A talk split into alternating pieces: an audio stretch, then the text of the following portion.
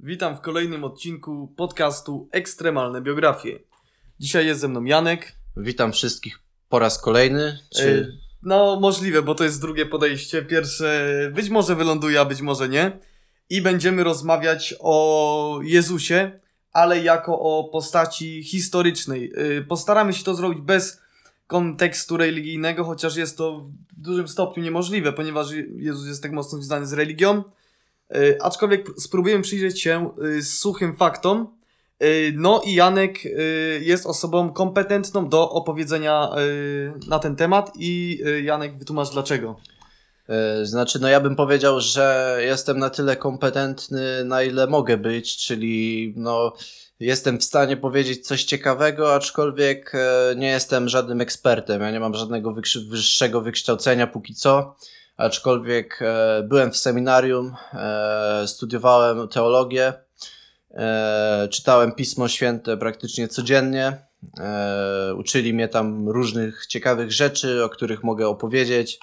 Mogę też opowiedzieć, jak wygląda moje spojrzenie na wiarę po, po tym, dlaczego, po tym, jak odszedłem i dlaczego odszedłem.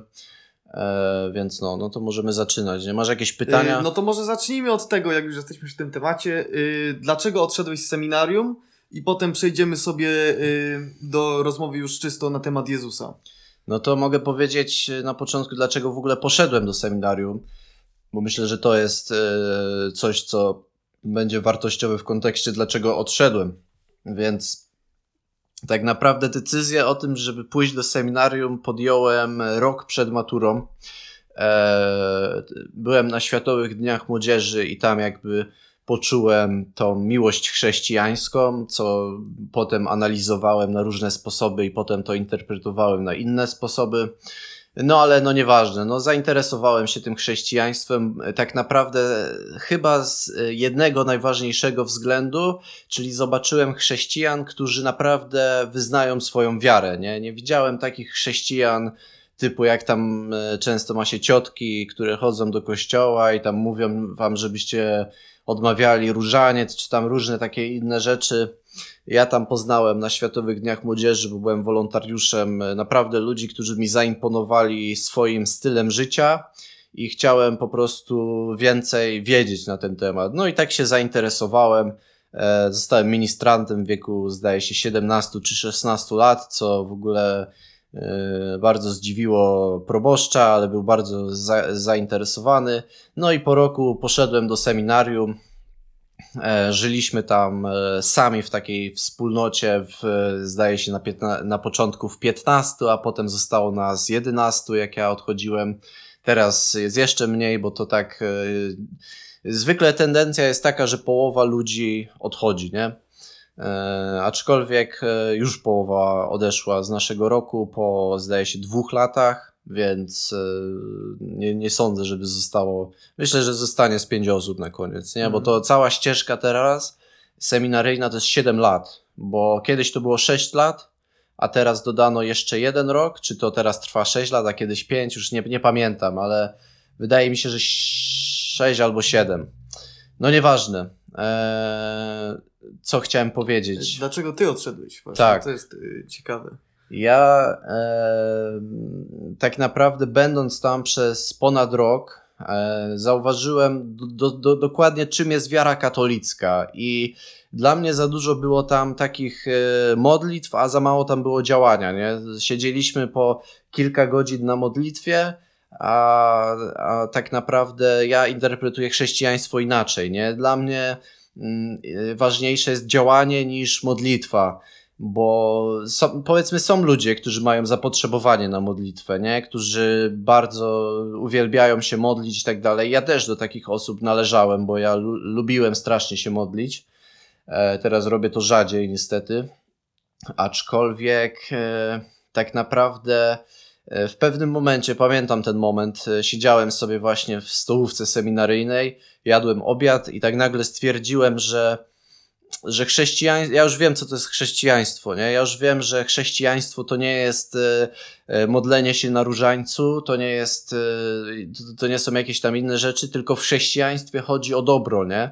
I doszedłem do, do takiego wniosku. Ja nie wiem, czy to jest dobry wniosek. Ja nie mówię nikomu, że moje jakieś tam przemyślenia są ostateczne i tak dalej, ale ja mówię, dlaczego ja wtedy odszedłem z seminarium i tak doszedłem do takiego wniosku, myśląc w ten sposób.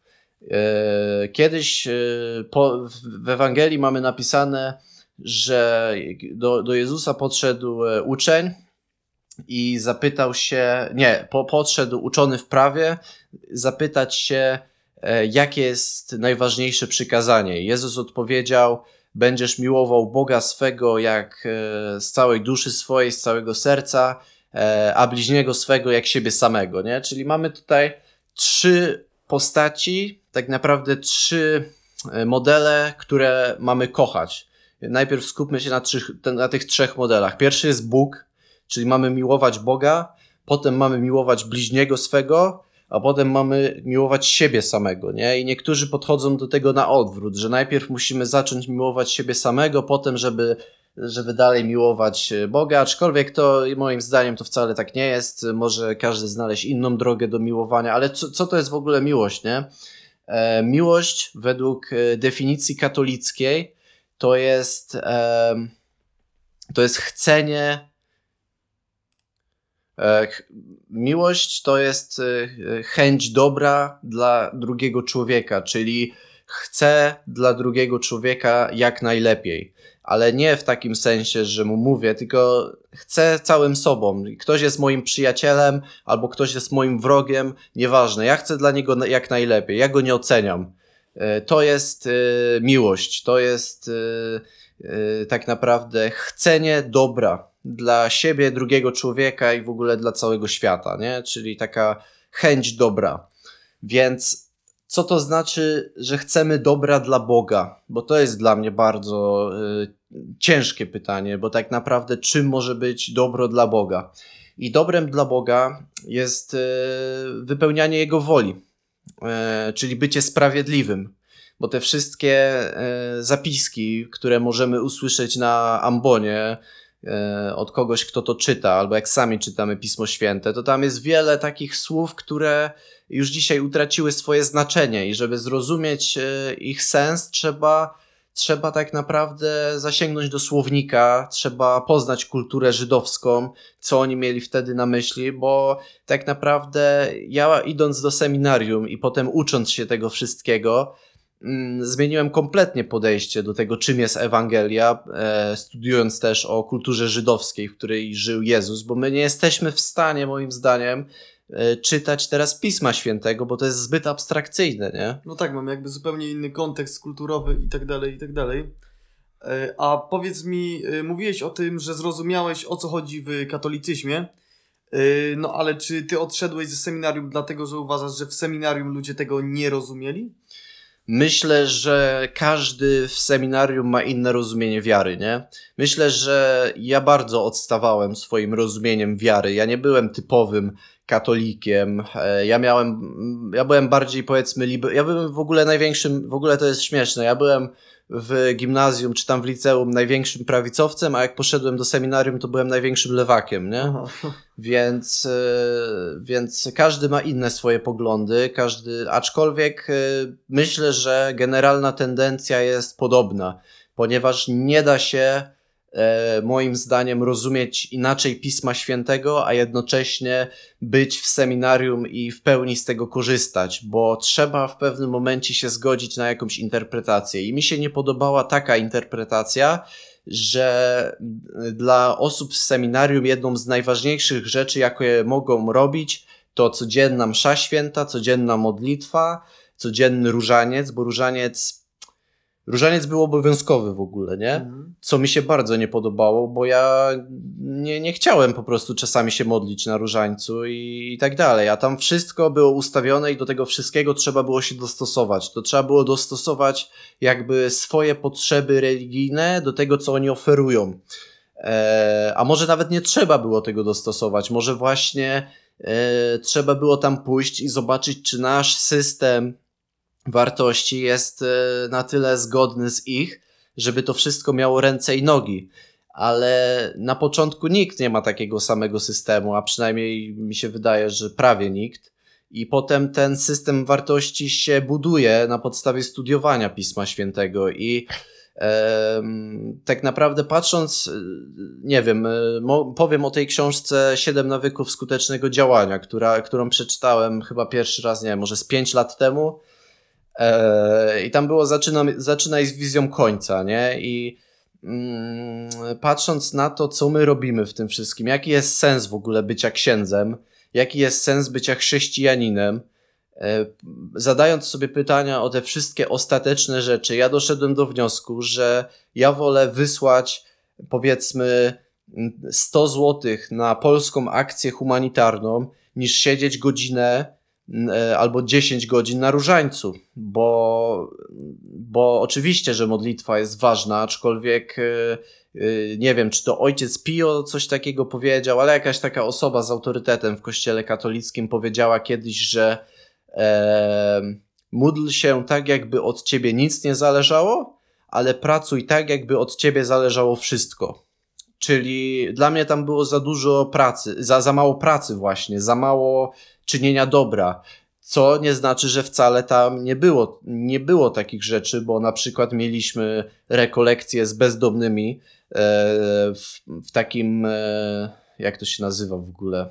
E, muszę zrobić w zakonie mieliśmy rekolekcje z bezdomnymi, przygotowywaliśmy im posiłki. E, też z moim znajomym jeździłem, e, który organizował właśnie takie spotkania dla bezdomnych, gdzie tam się, ich, e, się im podawało jakieś jedzenie, ewangelizowało się ich, mówiło się o Jezusie i tak dalej. I seminarium zapewniało takie rzeczy aczkolwiek dla mnie nadal za dużo było modlitwy, a za mało jakichś takich e, realnych akcji, które poczujesz, że zrobiłeś coś dobrego, nie? Mhm. I, i, I tak naprawdę zaczyna, zacząłem się zastanawiać nad sensem modlitwy w momencie, w którym zadałem sobie pytanie, a o co ja w ogóle mam prosić Pana Boga, skoro On wie, co jest dla mnie najlepsze, nie?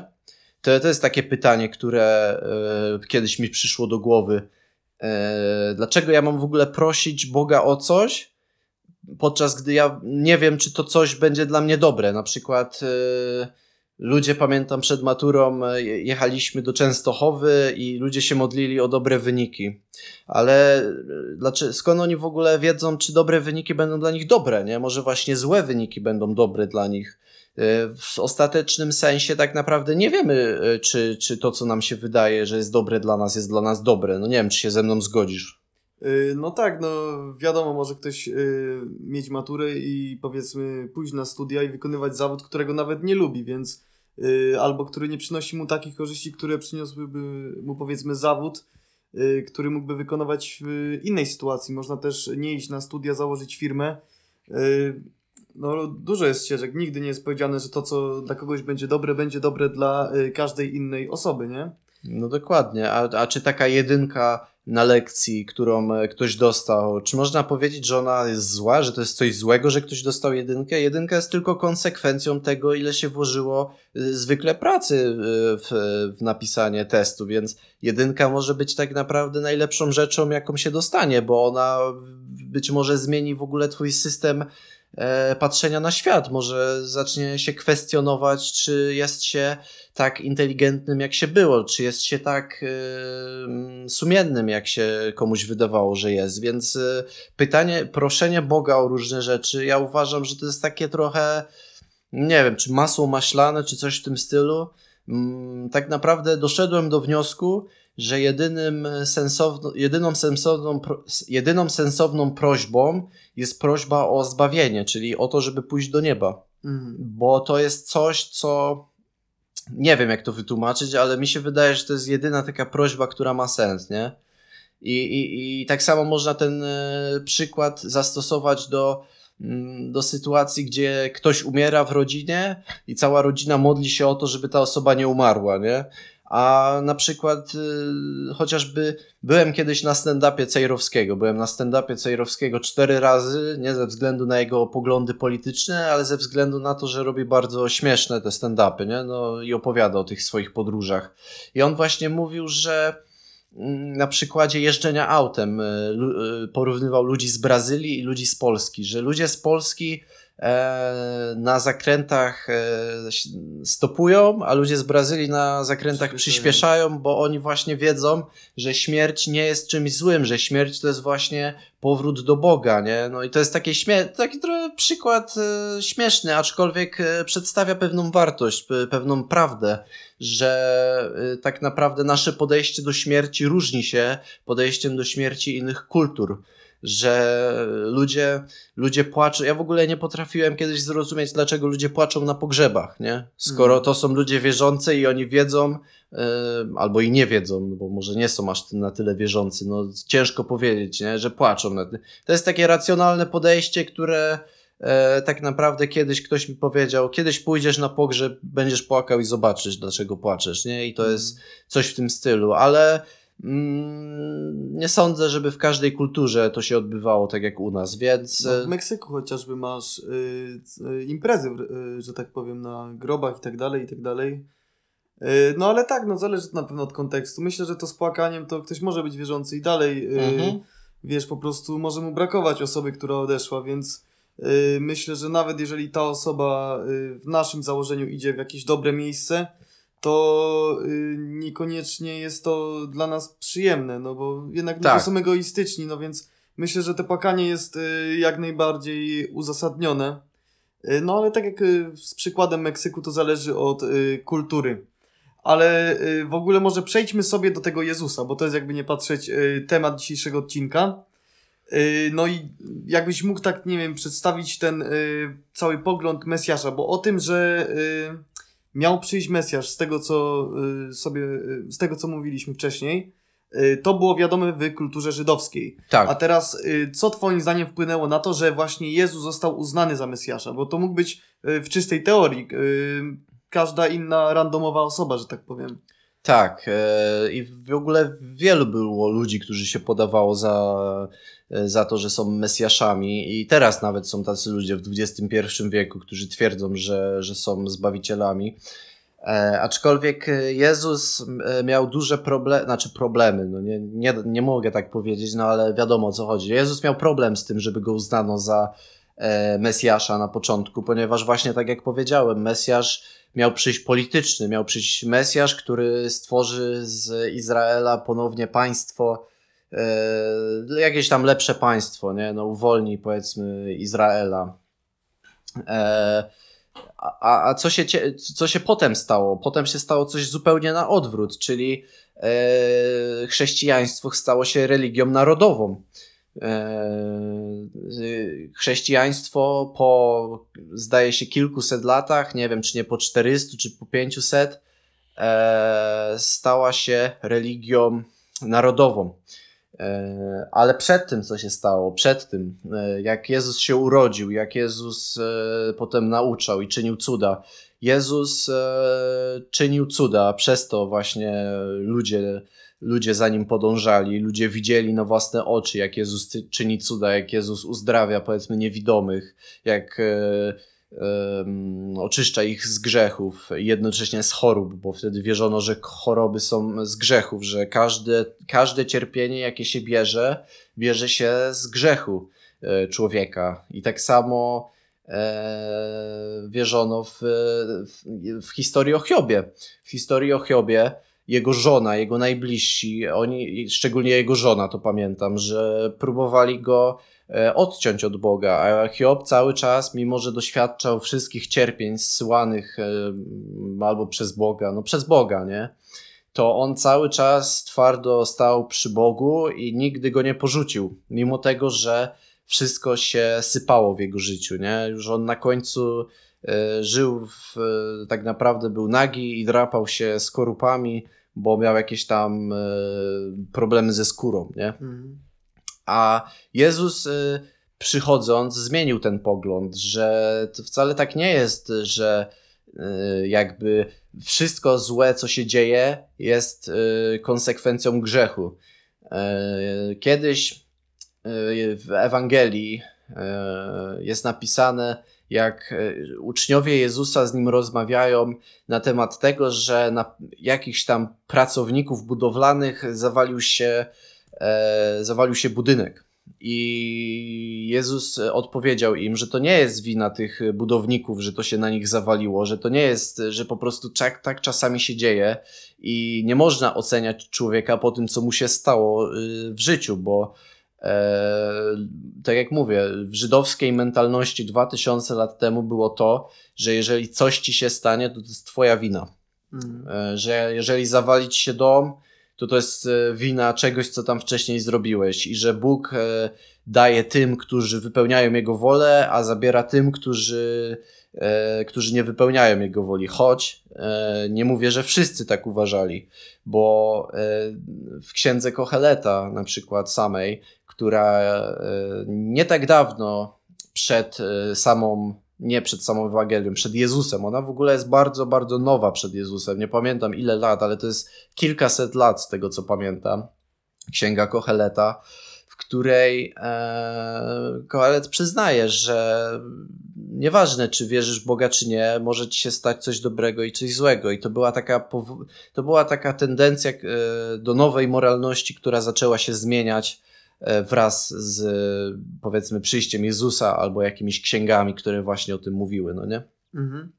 A y, jeszcze wracając do, jego, do jakby jego biografii, y, to gdybyś miał tak y, krótko skreślić taki powiedzmy timeline Jezusa, no powiedzmy tam od jego urodzenia do jego śmierci, czym się zajmował w tych okresach jakby i jak jakby z nieznanego nikomu człowieka po prostu Y, umierał y, będąc uznawanym za Boga. Tak, no Jezus e, się urodził. Jezus e, na początku, zanim jeszcze nie było Jezusa, no to anioł przyszedł do Maryi i jej oznajmił, że urodzi, e, urodzi Jezusa, Mesjasza. Ona wtedy nie rozumiała i ona w ogóle, Maryja nie za bardzo rozumiała, co się dzieje a może rozumiała, nie? Ale w, w Ewangelii mamy raczej, e, raczej postać Maryi, która nie za dużo mówiła, ale sama rozważała w swoim sercu czy tam w duszy, co się dzieje, nie? I Maryja, wracając do, do, te, do, tego, e, do tego jego timeline'u, e, mhm. Jezus e, został zapowiedziany. W momencie narodzin Jezusa przychodzą, e, przychodzi trzech mędrców, którzy wyczytali z gwiazd, e, że Jezus się pojawi. Przynieśli, przynieśli mu te dary, co było też zaskoczeniem dla całej rodziny. I to było bardzo wyjątkowe wydarzenie tej nocy, kiedy Jezus się narodził. Potem król Herod Herod, czy no nieważne, że nawet nie pamiętam tych nazw, ale wiadomo, no, Jezusa chciano zabić, e, rodzina uciekła z Jezusem z miasta, zabijano noworodki, bo właśnie e, całą jakby ludzi obiegła wieść, że narodzi się, że narodził się ktoś wyjątkowy, być może nawet Mesjasz, a Mesjasza wtedy in, interpretowano politycznie i dlatego to było zagrożeniem dla tego króla. A pytanie tylko, czy y, te wszystkie wydarzenia otaczające jakby narodziny Jezusa, czy mamy o nich jakiekolwiek źródła spoza Biblii? Tak. Yy, mamy z Biblii. I co na ten temat wiemy? Bo wiesz, jakby yy, to, że przychodzi anioł do Maryi i tak dalej, i tak dalej, to jest wszystko, mm, powiedzmy, no to, to jest jakby aspekt religijny, tak? Ale co jakby na czystych, suchych faktach, jakby zdejmując z tego cały aspekt religijny, wiemy o tym, co się działo y, dookoła narodzin Jezusa.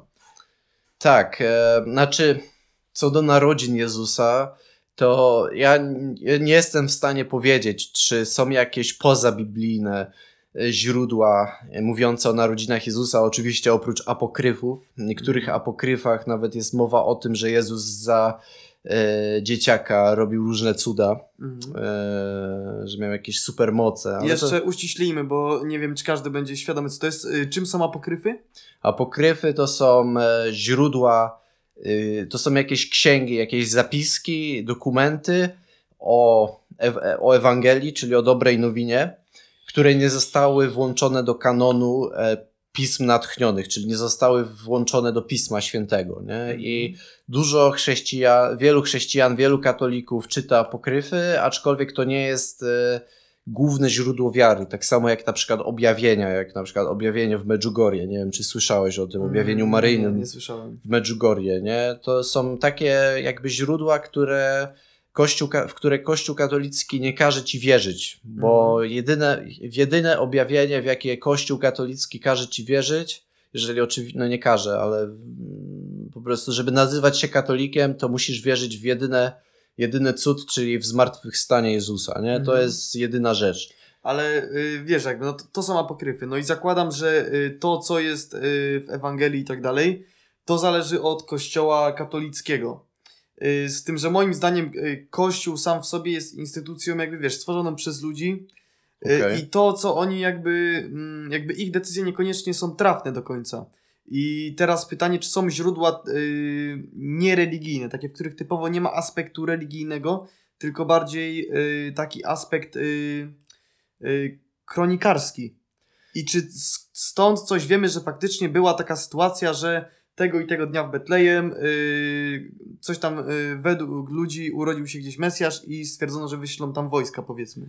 Tak, jest e, kilka wzmianek historycznych o Jezusie, aczkolwiek, tak jak wcześniej powiedziałem, e, one są ciężkie do interpretacji przez ówczesnych e, historyków ze względu na to, że w tych tekstach bardzo często jest mowa o cudach, a jakby, no, jak masz interpretować e, coś takiego, gdzie jakiś historyk pisze o cudach? Mm.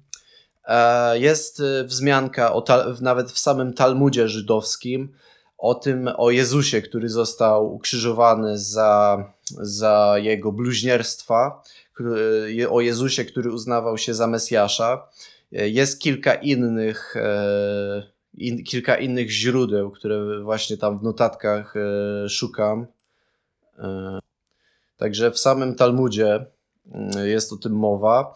E, Mówi o tym też Józef Flawiusz, e, który był historykiem e, o, o Jezusie. E, był ktoś taki, który się nazywał Pliniusz Młodszy, który w swoim liście do ce- cesarza Trajana o chrześcijanach pisał, że, że gromadzą się przed świtem i modlą się do Chrystusa, jakby do Boga. E, e, Gaius Svetonius Trank, kurwa, Tranquilus, Tranquilius y, chyba no. e, pisał również o Jezusie.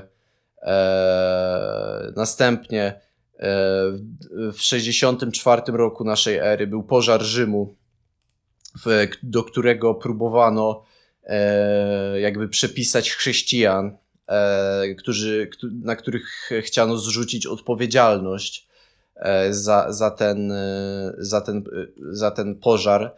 Również e, chrześcijanie na samym początku gromadzili się we wspólnotach, e, w tak zwanych ucztach miłości, agape, co może być znane niektórym.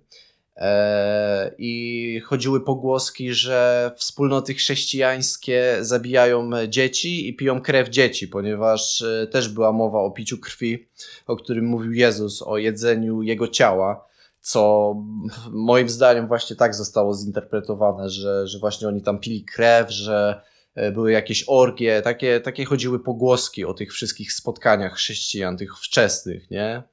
I co też ciekawe, przez e, powiedzmy Jezus, załóżmy, że Jezus umarł jak e, były, był czcie- 40 rok naszej ery, nie? Mhm. E, nie spisywano tych wszystkich e, Ewangelii wtedy właśnie, nawet po śmierci Jezusa tego nie spisywano, bo ci wszyscy ludzie myśleli, że Jezus wróci za ich życia, że koniec świata będzie miał miejsce za ich życia, dlatego oni tego nie spisywali, dopiero, e, dopiero przed śmiercią zostały spisane Ewangelie, nie?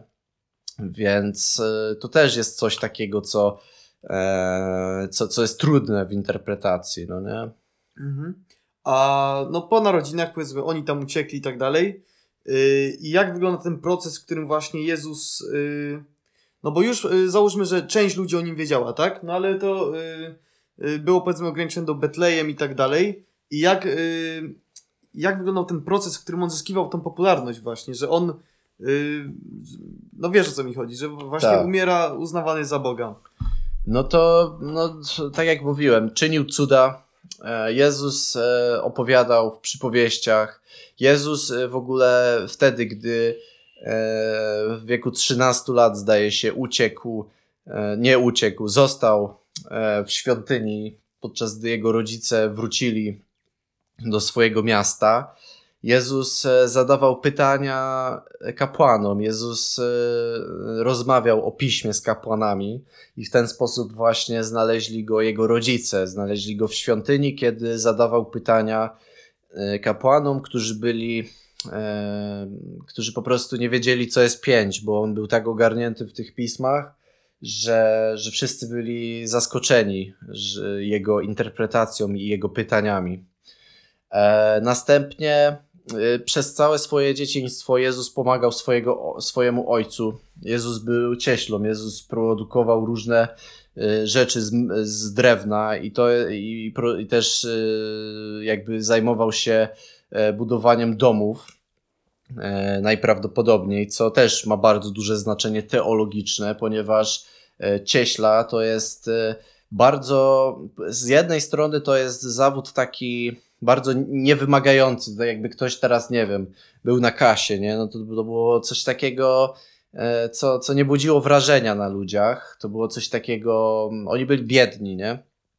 E, a z drugiej strony budowanie domów i różnych takich rzeczy to jest e, interpretacja tego, że na przykład budowania domu na skalę, a nie na piasku, nie? Że Jezus jest jednocześnie kimś, kto buduje na skalę, kto, bo, bo cieśla musi wykonać swoje zadanie dobrze, żeby to się nie zepsuło i żeby na przykład e, komuś się nie zdała krzyw, krzywda, nie? Mhm. Więc e, to też jest bardzo, bardzo ciekawe, jego zawód, e, jak on tam pomagał ojcu.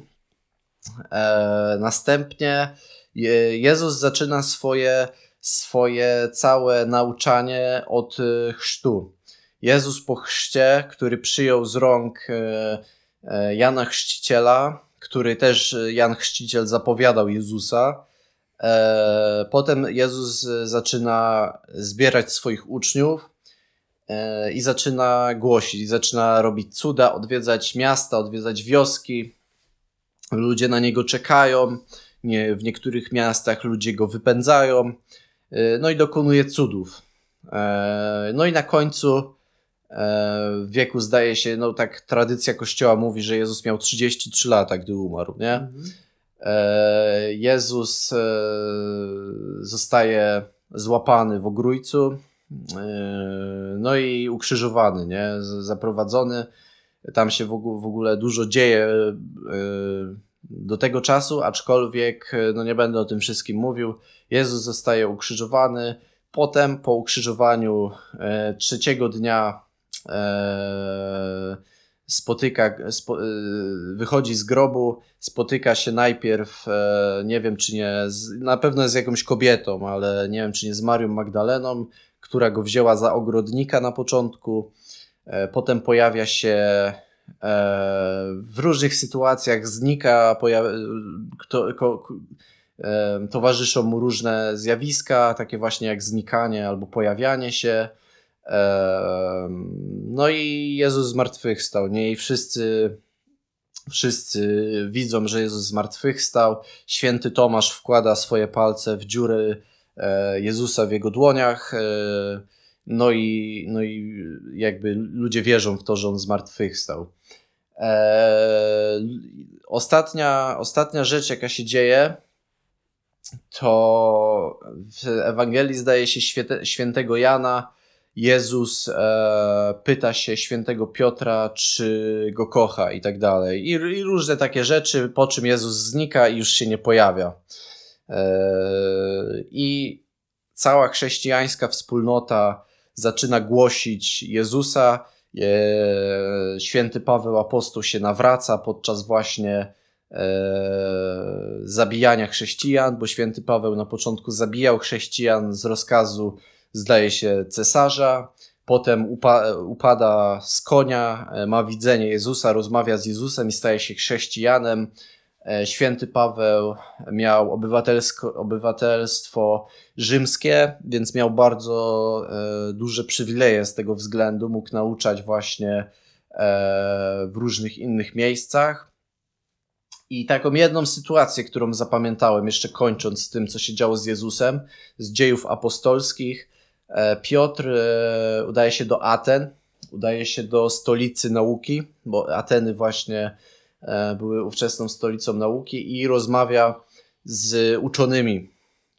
I ci uczeni, uczeni go wyśmiewają. Wyśmiewają to wszystko, że jak to jest możliwe, ale jednocześnie e, stwierdzili, że będą czcić tego Boga, o którym mówi Paweł i wstawiają go e, zdaje się jako Boga nieznanego, czy coś w tym stylu, w tym swoim panteonie bogów greckich, nie? Bo oni mieli taką mentalność, że, że czczą wielu bogów, żeby jakiś tam się na nich nie zdenerwował, czy coś w tym stylu, nie? Aha. No i tak wygląda życiorys Jezusa. E, masz jakieś konkretne pytania? O... E, jeszcze to, co w pierwszym podejściu właśnie nagrywaliśmy. E, myślę, że to porównanie z Sokratesem jest dosyć ciekawe, że no bo to są też dwie postacie starożytne, że tak to ujmę, które jednak miały jakiś wpływ na mentalność ludzi, nawet myślę, że teraz oboje jakoś się przykładają i tam się powiela ten schemat śmierci, z którą oni nie próbują walczyć jest poniekąd Męczeńska? Nie, nie wiem, czy w przypadku Sokratesa. Może właśnie opowiedz coś więcej na ten temat. Znaczy, no, mi się wydaje, że Sokrates i Jezus to były dosyć podobne postacie, z tego względu, że obydwie wybrały śmierć zamiast życia. Sokrates mógł uciec y, swo ze swojego miejsca, Jezus też mógł uciec, nie uciekł, wybrał śmierć y, i w pewien sposób y, to zagwarantowało że e, fakt, iż my pamiętamy teraz o tych wszystkich osobach, no nie?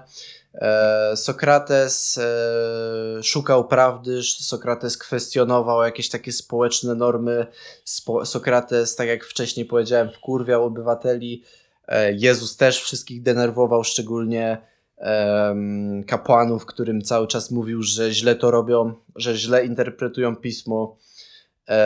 No i przez to, że właśnie oni próbowali wprowadzić jakieś takie zmiany społeczne, e, zostali, zostali straceni, no nie? Mm -hmm. Sokrates, Sokrates był kimś, kto cały czas kwestionował, który cały czas pytał się swojego sumienia, co ma robić w danym momencie i to sumienie mu zawsze mówiło, czego ma nie robić.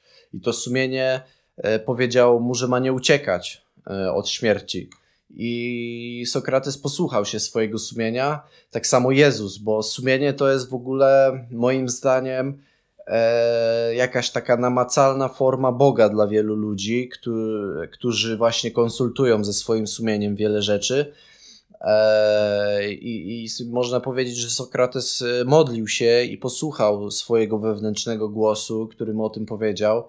Sokrates w ogóle został też zabity między innymi przez to, że był uznawany za ateistę, ale ate, bycie ateistą e, powiedzmy 2,5 tysiąca lat temu to, to, to ateistą był każdy, kto miał inną wizję Boga. Mhm. To, to nie jest tak, że ktoś w ogóle nie wierzył w Boga, bo wtedy takich ludzi chyba nie było, którzy w ogóle nie wierzyli w Boga, no nie? No a co do właśnie wizji Boga, na początku wspomniałeś o tym, jak y, ty interpretujesz Jezusa i jak ty się, y, jakie jest, że tak powiem, twoje spojrzenie na y, religię samo w sobie, no i może powiedz coś o tym i powiedz, czy różni się ono na przykład od takiego typowego katolicyzmu na przykład, nie? Bo to myślę, że też jest ciekawe.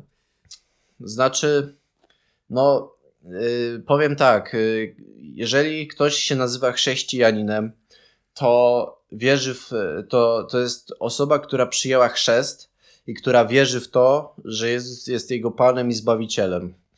Eee, I wierzy w, wierzy w trzy osoby Boga, czyli w Boga Ojca, Boga Syna i Boga Ducha. E, który jest jednym Bogiem, który działa na trzy różne sposoby, nie? Czyli w Starym Testamencie był Bóg Ojciec, w Nowym Testamencie przyszedł Bóg Syn, a po Nowym Testamencie jest Bóg Duch.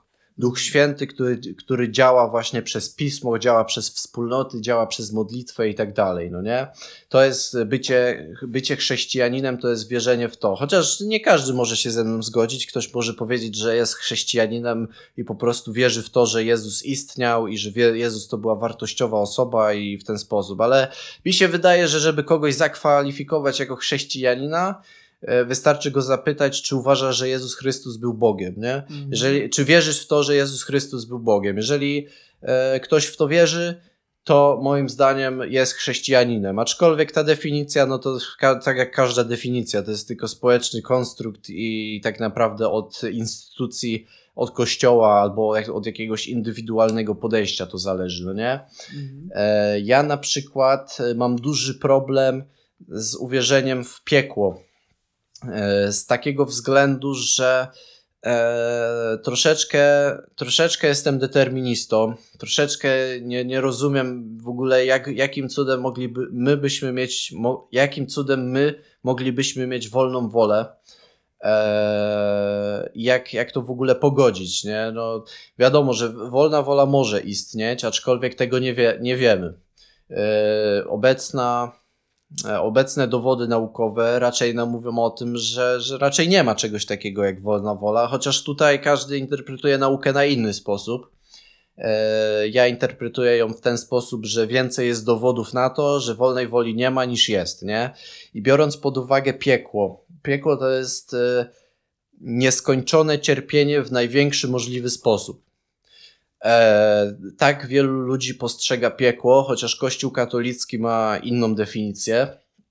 I ciężko jest sobie wyobrazić dobrego Boga, który e, pozwala na to, żeby jakaś świadomość istniała w nieskończoną, w nie, nieskończoną ilość czasu W cierpieniu. w cierpieniu. No to Szczególnie jak nie ma tej wolnej woli, przez co no jakby nie może y, podjąć, y, no jeżeli nie może podjąć złej bądź dobrej decyzji, tylko jest determinowana wcześniej do podjęcia konkretnych, no to czy ta osoba w ogóle jest zła wtedy? No po prostu jest jaka jest. tak, no. A, więc to też y, nie ma to dla mnie sensu. To jest właśnie to, co gadaliśmy też wcześniej na ten temat. Tak, no to trzeba y, założyć albo aksjomat pod tytułem wolna wola istnieje, albo pod tytułem wolna wola nie istnieje. No jeżeli nie istnieje, a w takim kontekście patrzy na chrześcijaństwo, co może się w ogóle wydać absurdalne, aczkolwiek ja wcale nie uważam, że wszystko, co jest w Piśmie Świętym, e, jest w 100% prawdziwe.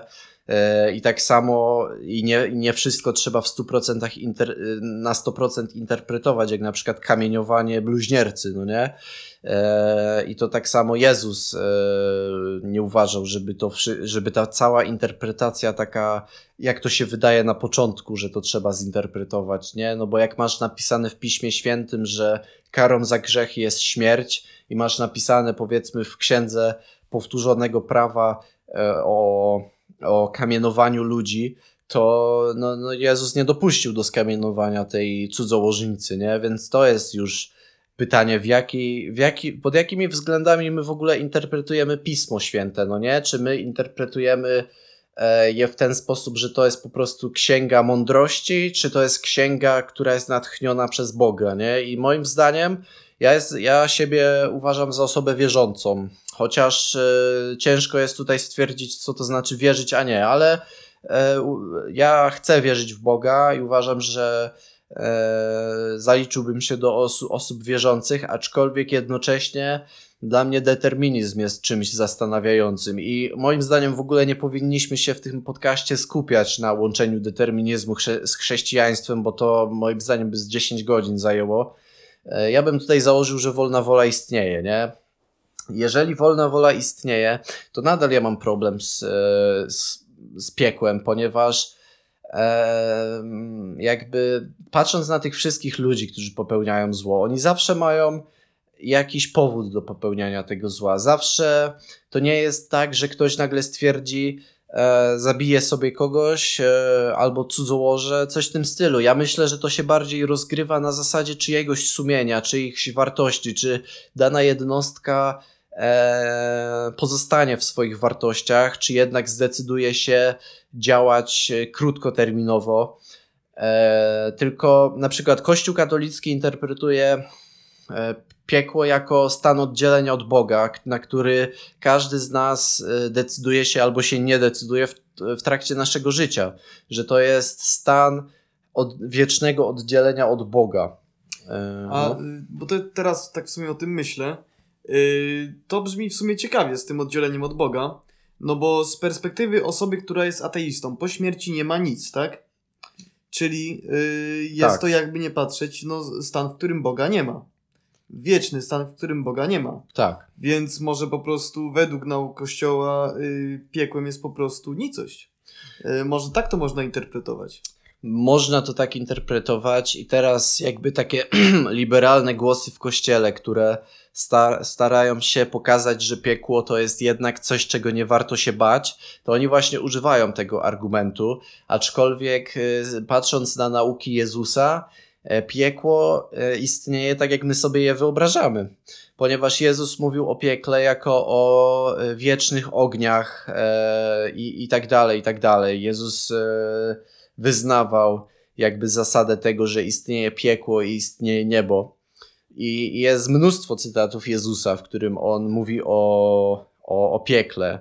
I, I uważam, że Jezus jest w ogóle autorytetem dla wielu ludzi, e, którzy właśnie e, nie czytają Starego Testamentu, gdzie tam są jakieś stare zasady kamienowania i tak dalej, ale dla nich właśnie takim autorytetem jest Jezus, nie?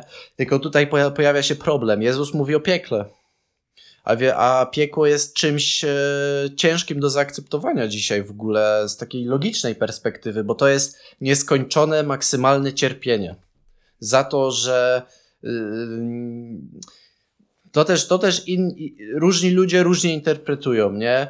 E, Na przykład Sam Harris mówi o tym, że e, każdy, kto nie wyzna, że Jezus Chrystus jest jego zbawicielem i, i Mesjaszem, zostanie potępiony, nie? Ale nie wszyscy chrześcijanie tak uważają. Chrześcijanie wcale nie uważają, em, że,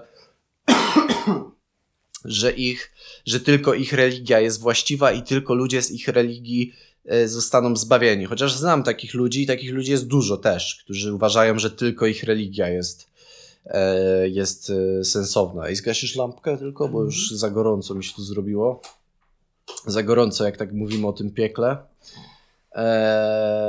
No i co? Mm, jakby e, ciężko mi jest zrozumieć, jak ty w ogóle myślisz o, o piekle dzisiaj, bo to mnie zastanawia, bo, bo, bo piekło jest czymś takim ciężkim do zaakceptowania, no nie? Znaczy, no, trzeba najpierw y, określić, czy ja wierzę y, w Boga. I ja mam z tym problem, bo y, nie wierzę w taki, że tak powiem, taki jasełkowy polski kościół, wiesz co chodzi. No, no, no. Ma- Zdaje mi się, że jest w tym wiele sprzeczności i mi to nie pasuje. Y, Myślę, że Biblia jest y, ciekawa i że ma takie jakby pryncypalne wartości, które, z którymi się w większości zgadzam.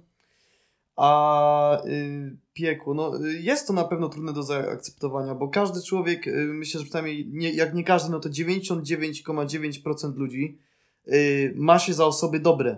Tak. Tylko, że oni mogą robić rzeczy, które są dobre dla nich, a niekoniecznie są dobre dla innych. I przez to wiesz, jakby to jest, y, dobro i zło jest relatywne, więc y, mi się zdaje, że to by musiało działać tak, że w momencie, w którym ja myślę y, obiektywnie, że ja robię coś złego, to wtedy mógłbym iść do piekła. No ale nikt tak nie myśli, to po prostu dla mnie nie ma, nie ma to dla mnie sensu. Tak samo jak sensu nie ma dla mnie to, że Bóg, który jest sprawiedliwy, dobry i w teorii wszystkim wybacza, miałby zsyłać ludzi na wieczne potępienie. Po prostu y, nie pasuje mi to i dla mnie to jest sprzeczność. Może też nie znam na tyle teologii i tak dalej, ale tak Czekaj, powiem, omijam ten temat po prostu, ponieważ wydaje mi się to za bardzo nielogiczne.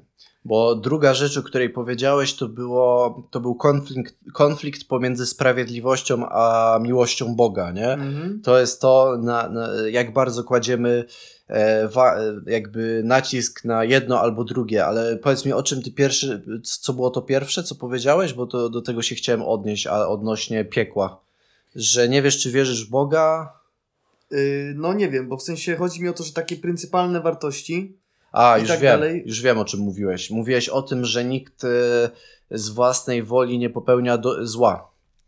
Ale ja bym tutaj spo, polemizował, ponieważ e, często mamy wyrzuty sumienia, zanim coś zrobimy. Na przykład, nie wiem, e, nie, nie nauczyliśmy się na sprawdzian i mamy do wyboru albo ściągać, albo nie. I mamy wyrzut sumienia i mamy takie z tyłu głowy, że nie chcemy ściągać, ale jednocześnie działamy przeciwko temu głosowi naszego sumienia. I to jest moim zdaniem coś złego, y, takie namacalne, jeżeli już mamy mówić o jakimś źle, o jakimś złu, to moim zdaniem tylko w takim kontekście, nie? że właśnie wiemy jednocześnie, że to, co robimy, jest w pewnym sensie z, złe, ale z drugiej strony zawsze jest w ludzkim mózgu coś takiego, w ludzkiej świadomości, że ona szuka usprawiedliwienia, żeby coś zrobić. Ona szuka e, jakby przy, Wymówki. wymówki. Zawsze to jest racjonalizacja, nie? E, I, I ludzie szukają tej racjonalizacji i może i często ją znajdują, bo jesteśmy na tyle inteligentni, że jesteśmy sobie w stanie znaleźć wymówki na wszystko tak naprawdę. E, tylko tutaj trzeba być właśnie pokornym, tutaj trzeba zakładać, że być może my właśnie nie wiemy, e, co jest dobre, a co złe. Biblia w pewnym sensie daje nam e, jakieś takie poznanie dobra lub zła, gdzie możemy zobaczyć na przykład, gdzie, gdzie ludy mogły przez e, powiedzmy tysiące lat zobaczyć na przykład, że homoseksualizm jest zły. Nie? My teraz Mhm. inaczej to interpretujemy, aczkolwiek oni tak to interpretowali. I gdy oni myśleli, że homoseksualizm jest zły, że Bóg nienawidzi w ogóle homoseksualizmu y, i tak dalej, to y, Bóg spalił Sodomę i Gomorę, nie? I, i, I ci ludzie mieli wpojone właśnie takie zasady wartości i na przykład to ich chroniło przed homoseksualizmem. Co moim zdaniem wtedy mogło mieć sens, bo homoseksualizm jest bardzo niebezpieczny w ogóle bez zabezpieczeń, no nie? pod względem chorób wenerycznych No i tak właśnie. dalej. Ale też y, mi to też nie pasuje, no bo y, to jest taki trochę oksymoron, patrz. Y, Jezus mówi y, kochaj bliźniego swego jak siebie samego, a z drugiej strony y, spala miasto, w którym są homoseksualiści, więc nawet jeżeli aksjomat, y, że homoseksualiści byli źli w tamtych czasach mógł być nie tyle dobry, co po prostu ewolucyjnie nawet można być opłacalny, bo nie przynosiło się tyle chorób yy, wenerycznych, no to to jest sprzeczne z yy, wszystkim, co mówił Jezus, no bo ja, przecież miało się ludzi kochać, a w tym czasie się pokazuje, że yy, się ich nienawidzi i pali, więc yy, no myślę, Tak. że to jest jedna z tych takich sprzeczności, które totalnie mi jakoś nie pasują do tego wszystkiego. Tak. To jest moim zdaniem właśnie niepoprawna interpretacja Sodomy i Gomory, ponieważ e, e, kiedyś Abraham zapytał się Boga, czy właśnie, właśnie Abraham zadał Bogu to samo pytanie. Czy zamierzasz e, zabić e, również tych sprawiedliwych z tymi niesprawiedliwymi? A sprawiedliwość e, to jest wypełnianie woli Boga. Czyli sprawiedliwy jesteś wtedy, gdy wypełniasz wolę Boga, czy bo tak jest sprawiedliwie, a niesprawiedliwym się jest, gdy się nie wypełnia woli Boga, a wola Boga to są przykazania, no nie? Mhm. E, I Abraham zadał pytanie w Księdze Rodzaju w 18 rozdziale, pytanie Bogu, czy, czy zamierza zabić również tych sprawiedliwych e, z niesprawiedliwymi, bo Sodoma e, była miastem, gdzie byli według opowieści oczywiście sami niesprawiedliwi, wszyscy tam byli niesprawiedliwi, nie? I, i, I Abraham zadaje pytanie, czy jeżeli tam będzie 50 sprawiedliwych, to czy, czy zabijesz ich tak samo jak niesprawiedliwych? I, i, i, Pan Bóg odpowiedział Abrahamowi, że jeżeli znajdzie w Sodomie 50 sprawiedliwych, przebaczy całemu miastu przez wzgląd na nich. Następnie e, Abraham zadaje kilka takich samych pytań, aż w końcu schodzi do 10 ludzi. E, I, I tak samo odpowiada Bóg na pytanie, że nie zniszczy e, całego miasta, jeżeli w mieście będzie 10 sprawiedliwych. Mhm. E, aczkolwiek e, i, i właśnie potem jest taka sytuacja, że e, ktoś tam próbuje uratować tych sprawiedliwych przed wytraceniem miasta e, i właśnie potem e, ktoś tam zamienia się w słup soli, nie? Jak uciekają z tego miasta. E, I to jest odpowiedź na Twoje pytanie, czy że, że, że Pan Bóg e, spalił całą Sodomę i Gomorę, E, a przecież tam na pewno nie byli wszyscy, którzy, którzy e, grzeszyli. Ale nie, nie o to mi chodzi. Chodzi mi o to, No. że y, dla mnie się kłóci to, że y, on potępił gejów, tak? Y, I homoseksualistów, którzy tam byli, ale przecież to są dalej ludzie. Czemu miałby ich zabijać? W sensie, Tak, dla mnie największym oksymoronem jest to, że y, skoro Bóg jest dobry i każdemu wybacza i powinniśmy kochać tak samo wszystkich, to czemu y, jak w folwarku zwierzęcym są równi i równiejsi, wiesz co chodzi? Że teraz y, wychodzi na to, że jakby jeżeli ktoś jest grzeszny, to jest w takim razie już nie jest twoim bliźnim, nie powinieneś go kochać, nie powinieneś Tak. go ratować, to jest bez sensu moim zdaniem. Totalnie się wykluczają te dwie rzeczy. bo interpretujesz Stary Testament przez Nowy Testament. W Starym Testamencie karą za grzech jest śmierć. E, I nie tylko w Starym, bo Jezus e, też jakby wyznaje tą zasadę, aczkolwiek ta śmierć być może zmieniła znaczenie na bardziej taką duchową. W Starym Testamencie, jeżeli jesteś niesprawiedliwy, czyli robisz coś przeciwko wspólnocie e, Żydów, to możesz zostać za to ukamienowany. I karą za grzech jest śmierć, tak jak powiedziałem. E, Kiedyś, jeżeli grzeszyłeś, jeżeli nawet teraz jest tak e, w państwach islamskich, że się zabija powiedzmy cudzołożnicę, egz- egzekuje się, e, prowadzi się publiczne egzekucje, na przykład też homoseksualistów, no nie? I tak samo było w Starym Testamencie. Jeżeli, jeżeli wiesz, przekroczyłeś jakieś prawo, to otrzymywałeś karę, czyli, czyli, czyli śmierć albo jakieś inne kary, no nie? No ale to jak to jest z tymi testamentami? Bo teraz to wychodzi tak, jakby yy, Bóg miał powiedzmy jakiś tam system wartości, tak? Stary testament i tak dalej, jakieś przykazania i co nagle zmienia zdanie? Przecież to jest... Yy, też to nie ma dla mnie sensu, że, yy, że coś było powiedziane i nagle przychodzi Jezus i to jest tak jakby Bóg zmienił zdanie, no bo skoro Bóg mówił przez Jezusa, no to czemu miałby nagle zmieniać zdanie? Czemu miało być coś inaczej? Sam Jezus powiedział, że on nie zamierza znieść niczego w prawie. On, e, on tylko przyszedł po to, żeby, znaczy nie tylko po to, ale gdy on e, jakby rozmawiał z tymi wszystkimi nauczy, nauczycielami pisma, e, to on jakby im pokazywał, że oni źle, źle interpretują to pismo, że w szabacie nie chodzi o to, żeby niczego nie dotknąć, tylko w szabacie chodzi o to, żeby odpocząć. E, na przykład, że, że, że to nie jest tak, że jak ci wpadnie teraz e, osioł do studni w szabacie, to ty nie możesz go wyjąć, nie? A takie pytanie zadano Jezusowi, czy jeżeli e, zdaje się tam osioł ci wpadnie do, do, do studni w czasie szabatu, to czy możesz go wyjąć? Bo według prawa nie możesz go wyjąć. Ale Jezus właśnie przyszedł i im powiedział, że źle to interpretujecie. I odpowiadając, odpowiadając na Twoje pytanie, jest rzeczywiście taki zarzut, powiedzmy, albo taki argument, lepiej powiedzieć, bo zarzut to jest bardziej negatywne, a przecież to nie jest negatywne, bo to jest na, naturalna myśl, która się nasuwa podczas czytania pisma, no nie?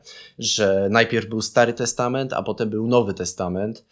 E, I, I co się stało, że w ogóle pismo, które jest pismem natchnionym przez Boga, potrzebuje update'u albo coś Mhm. takiego, no nie? I e, ja też się nad tym zastanawiałem i moim zdaniem e, Stary Testament w ogóle to jest zbiór ksiąg. To jest zbiór ksiąg, które w trakcie lat były pisane i te księgi były zbierane i potem z tych ksiąg e, stworzono kanon e, świętych. Te, te teksty niektóre są starsze niż w ogóle samo, sam judaizm, no nie? E, Bo niektóre, na przykład, e, można usłyszeć historię o potopie nie tylko w historii, nie tylko w Starym Testamencie, ale także w innych historiach. To już w ogóle była stara historia, jak świat, którą, której ludzie używali do tego, żeby interpretować to, skąd oni się w ogóle wzięli na tej planecie, no, bo to nie? się znajduje w wielu religiach. Na pewno w hinduizmie się znajduje i Tak. e, chyba nawet są jakieś wzmianki, ale to mogę się mylić. Ale zdaje mi się, że nawet w ludy Ameryki e, miały jakieś legendy związane z potopem, więc to jest mega ciekawe. Jest, jest w że- ogóle też zamienianie wody w wino w innych religiach jest, to wszystko, wiesz, to wszystko jest, e, ale wracając do twojego pytania, moim zdaniem jest tak, że te wszystkie księgi Starego Testamentu były idealnie stworzone pod ludzi z tamtą mentalnością, czyli z mentalnością e, powiedzmy tego, że istnieją niewolnicy, że, że to wszystko tak powinno być e, i tak dalej, i tak dalej a, a jakby mentalność ludzi się zmieniła wraz też z rozwojem. E, Pojawiło się, pojawił się ten Stary Testament, pojawili się ludzie, którzy interpretowali go nie tak, jak powinni według Jezusa. Pojawił się Jezus, który powiedział, że Stary Testament e, powinno się interpretować tak i tak, a robiąc to, co wy robicie, e, popełniacie błąd, bo źle je interpretujecie. Jezus nie przyszedł stworzyć nowej księgi. Bo Jezus nie pisał, Jezus nic nie, no dobra, może coś tam pisał na piasku podczas tej, podczas tej sceny z cudzołożnicą, ale on nie napisał żadnego pisma, nie? Mhm. To wszystko, co zostało zapisane, zostało zapisane grubo po jego śmierci, przed śmiercią apostołów. Mhm. E, jako takie wspomnienia, no nie? I też przez to te Ewangelie się różnią, bo niektórzy tak to zapamiętali, a niektórzy tak to zapamiętali. I to akurat z perspektywy interpretacji historycznej jest normalne że, że niektórzy to tak zapiszą, a niektórzy tak. I właśnie to świadczy o autentyczności, że to nie jest idealnie takie samo, tylko że są jakieś tam szczegóły, które się różnią, ale tak naprawdę nie mają większego znaczenia. Mhm. Ale wracając do Twojego pytania o to, jak w ogóle Bóg może być miłosierny i wytracić całe miasto. To, słuchaj, no pytanie, czy w ogóle tak się stało. E, bo to jest. E, czy, bo, Ale idąc tym tokiem myślenia, mogę podważyć wszystko, co się stało w Biblii w takim razie. Tak, e, możesz podważyć wszystko, aczkolwiek nie, nie do końca, bo w Piśmie Świętym niektóre rzeczy się interpretuje. Niektóre się bierze na 100% poważnie, a niektóre się interpretuje, i od każdego to zależy, co on weźmie na poważnie, a co będzie interpretował. Na przykład prawie nikt no dobra, no nie powiem prawie nikt, no ale mało osób teraz wierzy w to, że Ziemia ma 10 tysięcy lat, nie? No. A według Pisma Świętego Ziemia ma 10 tysięcy lat. Ale każdy sensowny człowiek wie, no dobra, nie powiem tak, bo jest mnóstwo fundamentalistów, którzy, z którymi też się fajnie gada i którzy na przykład e, uważają, że Pismo Święte to jest księga historyczna, księga biologiczna i w ogóle podręcznik do naukowy, tak? Mhm. A, a to a Pismo Święte to jest tylko to, jak ludzie interpretowali Boga w danych czasach. Jeżeli w danych czasach karą za śmierć był grzech, karą za grzech był śmier była śmierć, to to było naturalne, że Jezus, e, że, że Bóg wytraci całe miasto, e, w którym są sami e, bezbożnicy. Mhm. To było naturalne, to nie budziło żadnych wątpliwości. Zresztą śmierć wtedy to było coś zupełnie innego niż teraz, bo teraz śmierć to w ogóle e, ty nie spotykasz śmierci na co dzień mhm. E, w, w XXI wieku, w, w, jakimś tam kraju rozwiniętym. Czyli chodzi ci tak jakby o to, że gdyby na przykład nie było tam tych rzeczy ze śmiercią i tak dalej, i tak dalej, to może po prostu ludzie ówcześni nawet nie byliby w stanie zrozumieć Biblii, bo dla nich to byłaby zbyt wielka abstrakcja, że ktoś na przykład za swoją winę y, może nie umrzeć. Y, rozumiem, że o to ci mniej więcej chodzi. Dokładnie. On, y, to, to wszystko było dostosowane do mentalności ludzi, którzy przekazywali sobie opowiadania, bo te wszystkie opowieści dopiero zostały potem spisane. Na początku ludzie je sobie op opowiadali, przekazywali z ust do ust, aż w końcu została wydestylowana ta najprawdziwsza prawda, która została, która była warta opowiadania dalej i potem to zostało zapisane. No wyobraź sobie, że teraz ktoś zaczyna głosić nauki, e, w których, e, no nie wiem, co, co jest takiego, co by się wydawało niemożliwe. Że, nie wiem, że na przykład kiedyś zwierzęta będą równi ludziom. E, co po prostu można by było porównać to do tego, że kiedyś na przykład Jezus mógł mówić, że i, to było, i to co Jezus mówił było, mm, jak to się mówi, e, takie e, kurcze, że ludzie mieli różne zdania co do tego, to budziło kontrowersje. Mhm. Kontrowersje, dokładnie. To, co on mówił, było kontrowersyjne, bo to się w ogóle nie trzymało kupy z tym, jak oni interpretowali świat, i przez to e, Jezus był taki e, kontrowersyjny, przez to właśnie chciano go zabić, i tak dalej, i tak dalej. I zawsze trzeba dostosowywać informacje do mentalności ludzi. Wyobraź sobie, że teraz kosmici odkrywają planetę Ziemia i, i, i moim zdaniem zanim oni by w ogóle do nas coś powiedzieli, to oni by musieli zrozumieć w ogóle jak my żyjemy, co my rozumiemy, jak my e, tworzymy język. Kontekst naszego istnienia i naszego, no kontekst generalnie. Dokładnie, bo jak oni by, jak kosmici by teraz przylecieli na Ziemię i zaczęliby gadać e, swoimi jakimiś takimi znaczeniami, to ja myślę, że my byśmy jakby szyfrowa- e, starali się to rozszyfrować przez miesiące, bo to by było zbyt abstrakcyjne, nie? I właśnie to jest moim zdaniem, ja, ja nie mówię, że to jest oficjalna jakaś taka interpretacja i wszyscy się muszą ze mną zgadzać. Ja tylko mówię, że według mnie E, dlatego te, te teksty starsze są takie kontrowersyjne, ponieważ ludzie wtedy nie znali świata bez e, kamienowania, bez e, e, niewolników. Zresztą e, ewolucyjnie, moim zdaniem, e, e, kamienowanie było. Teraz, teraz raczej, no ja nie wiem, czy w ogóle nie zbanują cię za powiedzenie no czegoś właśnie, takiego. Właśnie zastanawiam się, co masz ale, powiedzieć. Ale no. słuchaj, no, jeżeli masz grupę e, małp człowiekokształtnych, czyli Homo sapiens, Mhm. i jakaś małpa zaczyna łamać zasady, przez które wy jako grupa się trzymacie razem, i to wam e, zapewnia przetrwanie, to jak wy macie to, to kamienowanie albo samo, nawet nie kamienowanie, same jakieś kary dla takiej jednostki, samo to, że na przykład małpy, które są bardziej inteligentne, które na przykład zabijają zwierzęta rzucając w nie kamieniami, e, te małpy, które są bardziej inteligentne, nie podzielą się jedzeniem zdobytym w ten sposób z małpą, która nie uczestniczyła w ataku na zwierzę. Mhm. Te mniej inteligentne małpy podzielą się mięsem, które w ten sposób zdobyły, ale te małpy, które najbardziej właśnie przypominają ludzi i które są najbardziej inteligentne, tak już tu czwarty raz powiedziałem, wychodzą na tym najlepiej. Więc społeczne kary są potrzebne. I, i, i to Nawet... nawet. Może ujmijmy tego, że są potrzebne z ewolucyjnego punktu widzenia. Bo to, że coś jest opłacalne z ewolucyjnego punktu widzenia, niekoniecznie znaczy, że to jest y, moralnie dobre. Oczywiście, szczególnie dla nas teraz, nie? Mhm. ale na przykład 3000 lat temu e,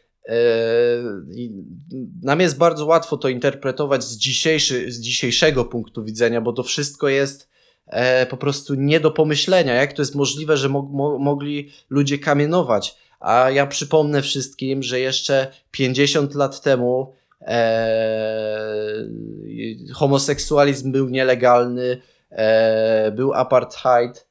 E, jakby wiecie, no to wszystko nagle się stało takie, takie kurcze moralnie lepsze niż kiedyś było. Przecież 50 lat temu jeszcze ludzie, jeszcze był rasizm taki na, na, na dniu, wiesz, no codziennie był rasizm, nie? Mhm. I, I jakbyś ty im wtedy powiedział, że za 50 lat czegoś takiego nie będzie i wy już teraz musicie zmienić swoje podejście, to oni by cię wyśmiali, bo to jest to, w jakich czasach oni się urodzili, to jest to, co wszyscy robią wokół, to jest to, na, na co wszyscy się godzą i to jest po prostu kultura, no nie? Mhm.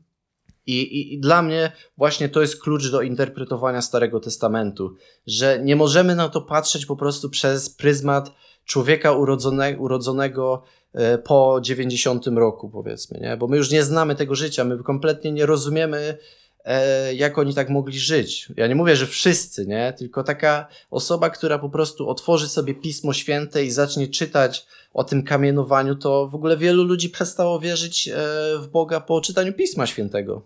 Moim Bo zdaniem niesłusznie. wydaje takie oderwane od rzeczywistości, Tak. szczególnie jak na to patrzysz na początku, no. Tak. Yy, myślę, że to jest ciekawe podejście tej interpretacji, no. Ciekawe to jest. Musimy zrobić przerwę. Eee, dobra, to... To możemy skończyć już teraz. No, najwyżej będzie jeszcze trzeci odcinek, jeżeli... Yy, dobra, to Myślę, że będzie, bo fajnie się gada. No.